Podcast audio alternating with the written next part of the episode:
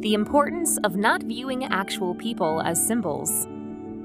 Anti racism dismantles communities, not oppression. And championing religious freedom, why we must preserve our unity going beyond political disputes. Welcome to Fair News Weekly.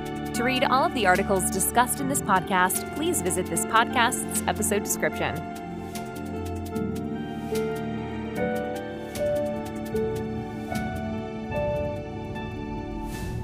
Dear Friends of FAIR, on November 30th, our legal department wrote a letter to the National Institutes of Health, NIH sub-agency, Cellular Senescence Network, SenNet, based on a fair transparency report we received about SenNet's Consortium Underrepresented Student Program, CUSP, a summer internship. The CUSP internship propels current undergraduate, aspiring researchers to lofty heights with exclusive mentorship opportunities.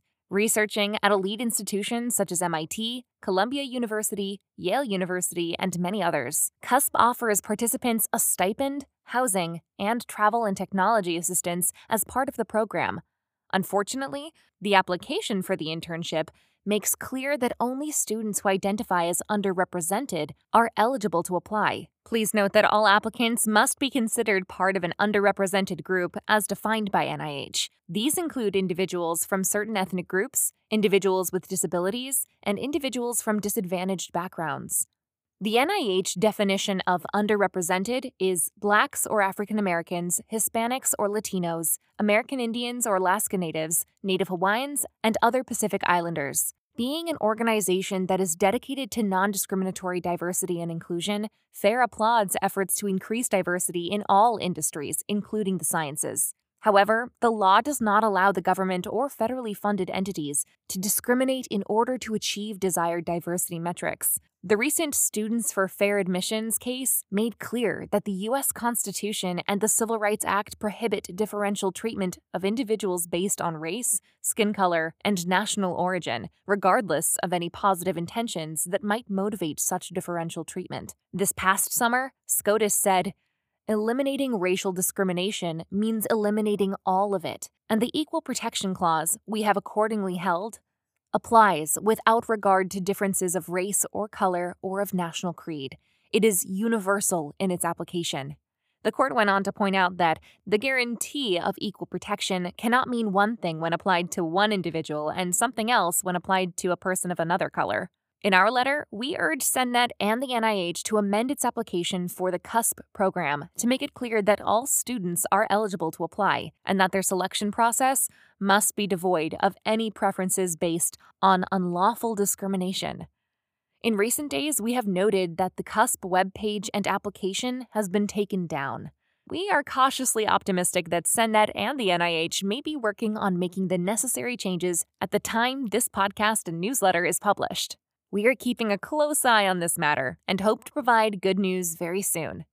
Warmly, the team at the Foundation Against Intolerance and Racism. For Fair Substack, Lori Miller Hornick wrote about why it is important to see other people not as symbols, but as full human beings. She writes If a student asked me about symbolism in real life today, I'd have more to say. I'd say that people, actual people in the world, are not symbols. They are individual human beings with their own dignity and rights and should never be reduced to symbols. As I write this, the hostages being held by Hamas are not symbols, even if the members of Hamas see them that way. The hostage posters we are all now familiar with, designed by Israeli artists Dede Bandaid and Nitzan Mintz, helped remind people that each hostage is an individual person with full human dignity. When people tear them down, they might feel like they are tearing down a symbol of something settler colonialism, white supremacy, Jewish power, but they are not. They are tearing down pictures of specific individuals with full human dignity.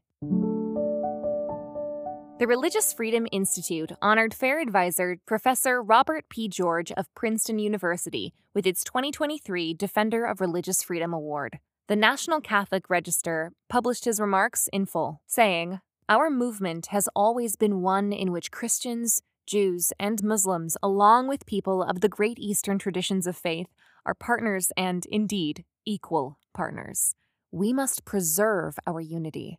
We will not agree on all matters of politics, including the politics of the Middle East, but our profound points of moral agreement, the points I just mentioned, must be the glue that binds us in solidarity with each other despite our points of disagreement. Where we differ, we must engage each other in the spirit of openness, willing thoughtfully to listen to each other and not simply to preach.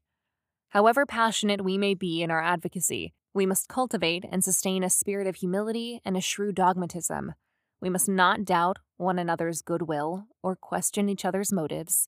The enemies of religious freedom would like nothing more than for political disputes to shatter our unity, thus undermining our work at home and abroad and upholding religious freedom for all.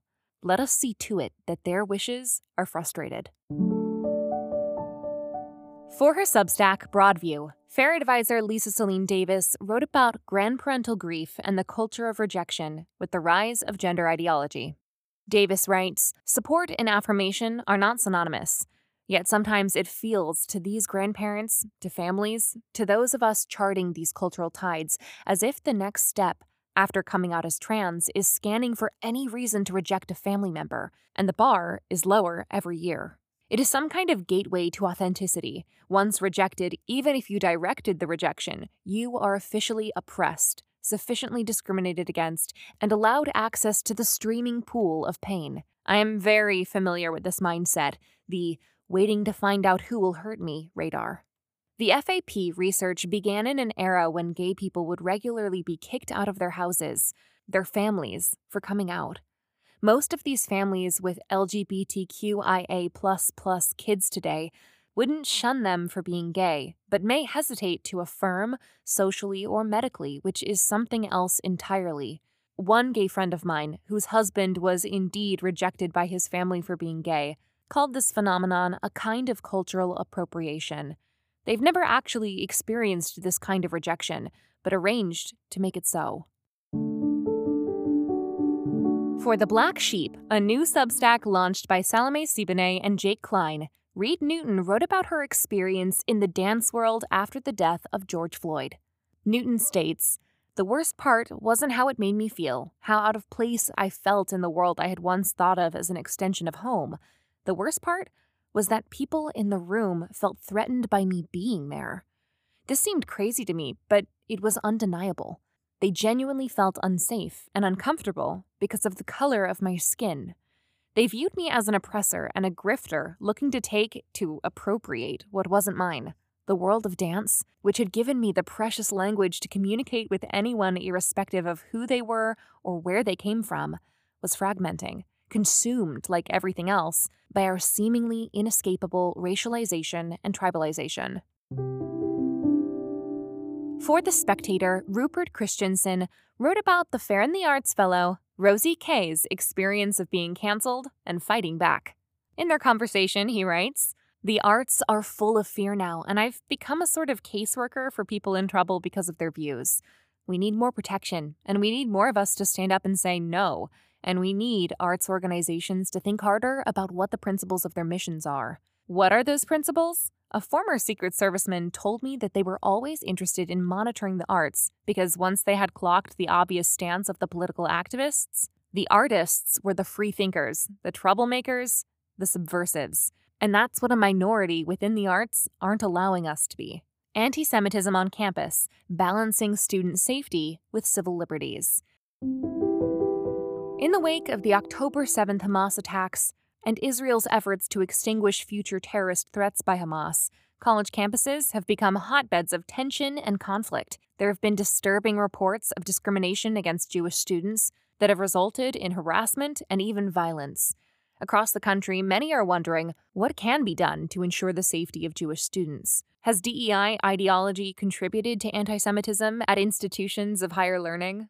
Can we rely on the principles of free speech to promote pro human dialogue on the issue? How can we help America's next generation of thinkers and leaders build a brighter future for all of us? Tune in now to watch FAIR's recent webinar featuring panelists Nadine Strossen, Jeffrey Lax, and Sahar Tartak, moderated by FAIR advisor Jonathan Kay, for this important discussion where they also share their own personal stories as well as their perspectives on how we got to this point and where we go from here.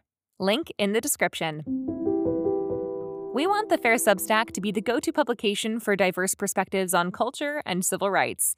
Whether you're a seasoned author or an amateur writer with a story that can contribute to our mission of promoting fairness, understanding, and humanity, we would love to receive your stories, opinions, investigations, reviews, interviews, and more. Please send your piece to submissions at fairforall.org. We hope to hear from you. Finally, if you liked this podcast, subscribe, share it with a friend, and leave us a rating and review. Make sure to check out our newsletter and weekly roundup to read more into any of this week's stories, or visit the episode description. Donations are always welcome at fairforall.org/donate.